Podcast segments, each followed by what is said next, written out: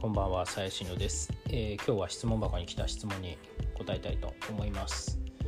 はい、質問を読みます。ニジプロから20がデビューして話題ですが、私自身は K-POP にはまらない。多分曲と振り付けはあまり好きではないからと思います。さやしのさんは K-POP はどうですか？日本のアイドルとの違いについて話していただきたいですということで、えーご質問ありがとうございます。はい、えー僕もこの話題は避けて通れないなと思っていたんですが、えー、20、ニジプロですね。えっ、と、まあ、今話題になっているオーディション番組なんですけれども、あのまあ、結論から言うと、えー、ニジプロ見てないですと、僕は。あのー一回ね、あのこの間 Hulu でなんかまとめてやってたので、見ようかなと思ったんですけど、まあ、チラッと見てやめちゃって、まあ、結局、まあ、ハマらなかったという、えー結論でございます。あのまあ、これで終わりだとねちょっと話にならないので、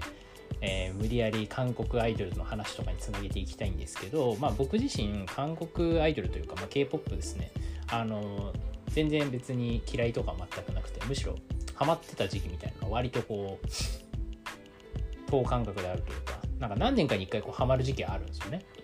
でまあそれこそ少女時代とかはライブもなんだったら最前で見たこともありますしえっ、となんだっけな名前忘れちゃったけどまあ結構78年くらい前結構韓国アイドルがその今のブームの1個前のブームの時ですね。あの時は、まあ、日本に来たアイドルとか韓国アイドルとか全然握手会とか行ってましたね。で別に今も全然音楽聴く TWICE とかあんま聞かないんですけどまああの男性アイドルグループとかね NCT とかガッセとかそういうのは割と普通に音楽として全然聴いたりはするので別に全くなんだろう受け付けないとかそういうことはないです。でまあニジプロと同じねこの間ちょっと1年くらい前にあのプロデュース101っていうのがあのアイズワンのやつがありましたけど、まあ、それも見てなくてまあ要は最近あんまハマってないっていうのはあります。でまあ今回そのニジプロがすごい流行ってますよね。テレビでもやってますし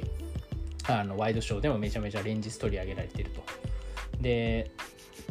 まあ僕のね周りももめちゃめちゃハマってる人多くて。むしろハマってない人少ないハマってない人の方が少ないんじゃないかなって思うレベルでみんな見てるんですよマジで。すげえなと思って。でまあ俺もこういうポッドキャストやってるというテーマあり一応なるべくねこういうエンタメとかアイドルとかは好き食わず嫌いせずにいろいろちゃんと聞いたり見たりしなきゃなとか思ってるんですけど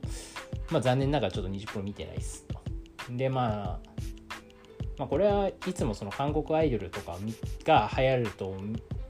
思うことなんですけどまあハマる人はめちゃめちゃハマってて、まあ、ハマってない人刺さってない人には全く刺さってないなみたいなあの雰囲気ありますよね。はい、でニジプロで言うとまあそのね、まあ、俺も本当ミーヒちゃんぐらいしか分かんないんですけどえっ、とまあそのメンバーもさることながらあのパク・ジンヨンっていうね通称もちごりって言われるあのプロデューサーのねあの JYP のプロデューサーですね、えーも、まあ、合わせて流行ってると。あのなんか表情がねよくスクショがタイムラインに流れてきてますけどまあもちごりとかもね全然なんだったらこうニジプロが流行る前から全然あの知ってはいたんですよ。すごいなと思いながら見てたんですけど。そのまあね彼とかはねなんか立ち位置的にはまあそのプロデューサーでまあやっぱもともと歌手っていう売れっ子歌手っていうこともあってでしかも R&B の歌手でちょっとこうセクシーななりをしてその歌ってた R&B を歌ってたっていうところで言うとめちゃめちゃツンクに近いじゃんっていうふうにはなんとなく思ってます。はい。でねそのニジプロの魅力みたいなのはもう俺は分からないのでそのなんだったら俺はファンの人に聞きたいくらいなんですけどその、まあ、なんでハマらないのかのかなとか思うんですよね。でそうまあ一つはもうまずコロコロナのやつでまずアイドルっていうエンタメに対するモチベが低下しているっていうのはまあ一つあるかなと、えー思います。あとまあオーディション番組もね、まあ、なんかこう毎回その同じというかプロデュース101も、まあ、20分もまあ別にそのフォーマット自体はね、まあ、昔からあるやつなんで、まあ、それ自体にもそんなに刺さってないというか、まあ、飽きちゃってるっていうのもありますし、まあ、あとまあシンプルに一番自分がその新しいことへのハードルというか新しいこう分野に対して興味が 持つのがしんどいっていうもう年齢ですかねこれは。本当に良くないなと思いながらも。あのはいあのもう老化には耐えられないと。なるべくねこう新しいこととかなんかまあミーハーなミーハー心はこう持っておきたいっていうのはあるんでなるべく見たいんでまあ分かんないですよ、まあ、なんかふとした瞬間に見始めたら意外とハマっちゃうかもしれないんでまあ今はハマってないっていう感じです。でですねまあ一応この質問にその K-POP アイドルと日本のアイドルの違いについて話してもらいたいって書いてあるんで、まあ、話すんですけどまあねよくあるその論争というかその日本のアイドルと韓国アイドルどっちが優れてるんだみたいな議論には全く興味がなくてそんなんねどっちにもいいところも悪いところもあるわっていう感じで別に優劣をつける気は全くないと。いうのはま前提なんですけどまあ何ですかね。まあ一般的にはその日本は可愛いをめでる文化だからなんかそんなにパフォーマンスも優れてなくてよくて、まあ、K-POP はえー、逆にそのパフォーマンスとかいうレベルは、まあ、トップクラスというか、まあ、グローバルにも通用するよねみたいな。まあそれはまあ割と一つの回かなと思います。でまあ他に何かあるかなって思ったんで、まあ、ちょっと自分なりに整理していきたいんですけどまあ、日本のねアイドル業界のいいところで言うと、まあ、一つまあその誰でもステージに立てると、まあ、立つだけは誰でもできる環境が整ってるなとは、えー、思いますね。別になんか昨日まで素人だった子が今日ステージ立つなんてことはザラにあるわけじゃないですか。なので、まあ、ちょっと芸能っぽいことやりたいなみたいなちょっとステージに立ってみたいなみたいな子が、まあ、そういう芸能活動やりやすいっていうのは、まあ、芸能活動を軽ライトにやりやすいっていうのは、まあ、一つその日本のアイドル業界のいいところなのかななんて思います。そうでまあ逆にねその悪いところまあ悪いところってわけでもないんですけど、まあ、あんま良くないところで言うとまあそれ今言ったことの真逆なんですけどその、まあ、すぐステージに立てちゃうから要はすぐ芸能人っぽい感じになっちゃうんですよね。でステージがもうあらかじめね用意されてて、えー、すぐライブだっていう感じになるので別にそのステージの質とかパフォーマンスのレベルみたいなのはそんなに求められない、えー、ことによってそもそもその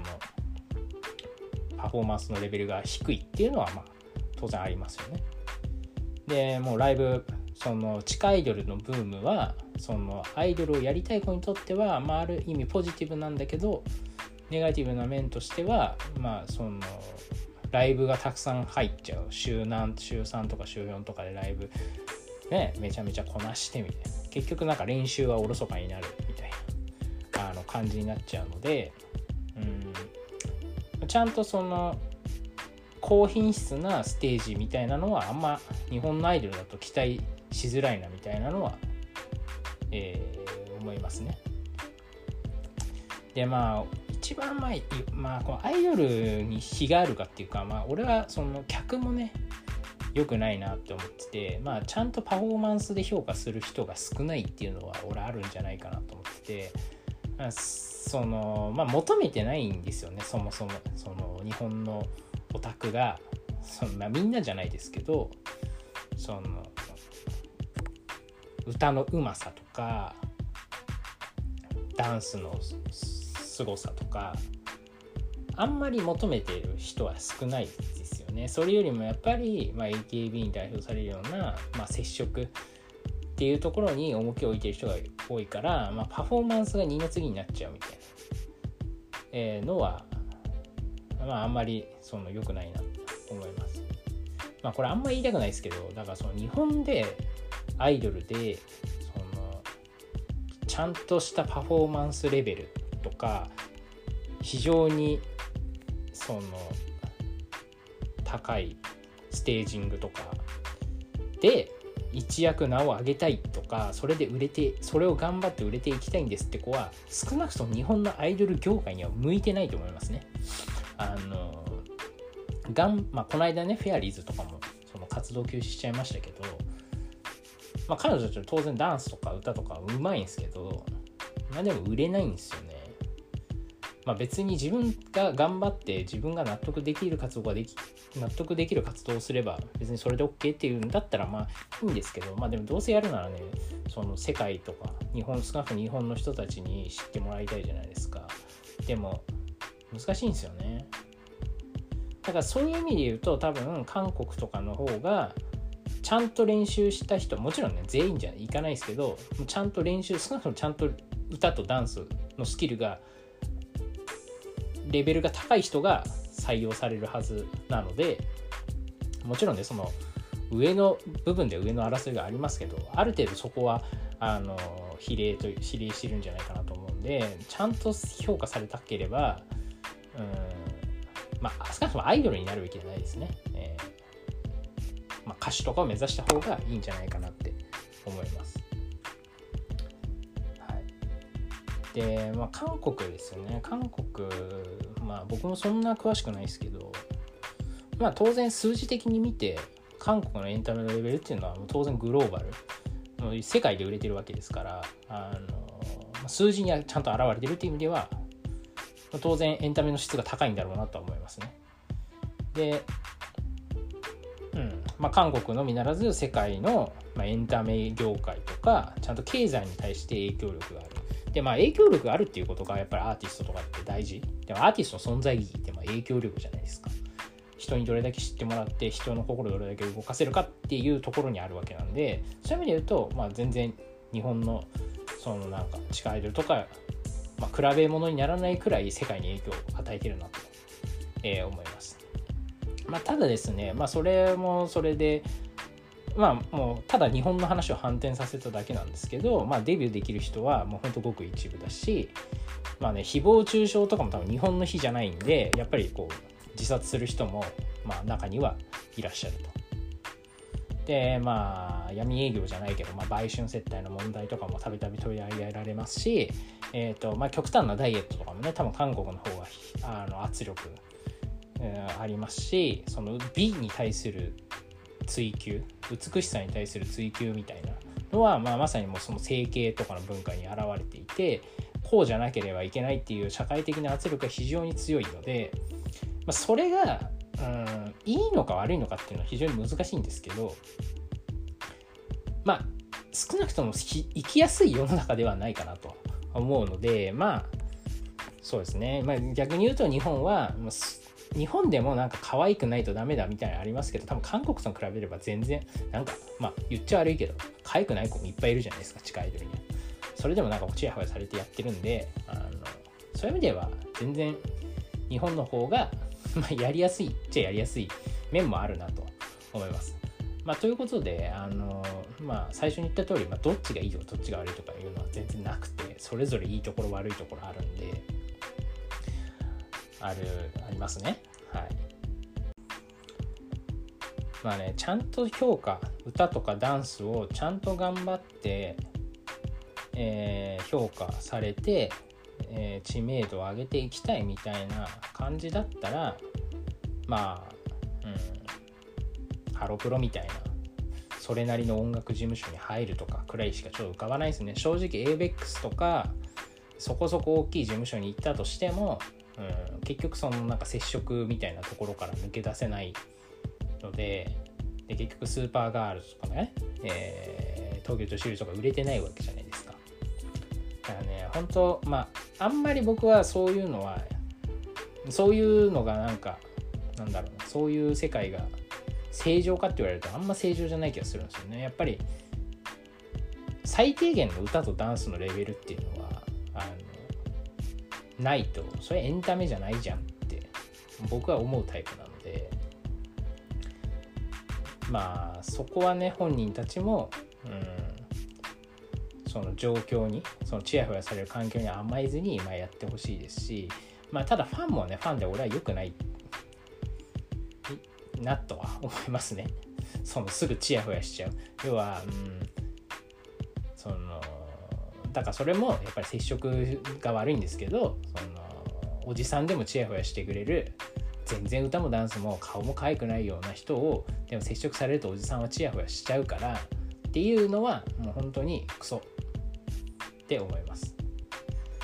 やっぱまともに頑張ってる子がまともに評価される社会ね。まあこれはもう本当理想系でいや世の中そんなことないでしょみたい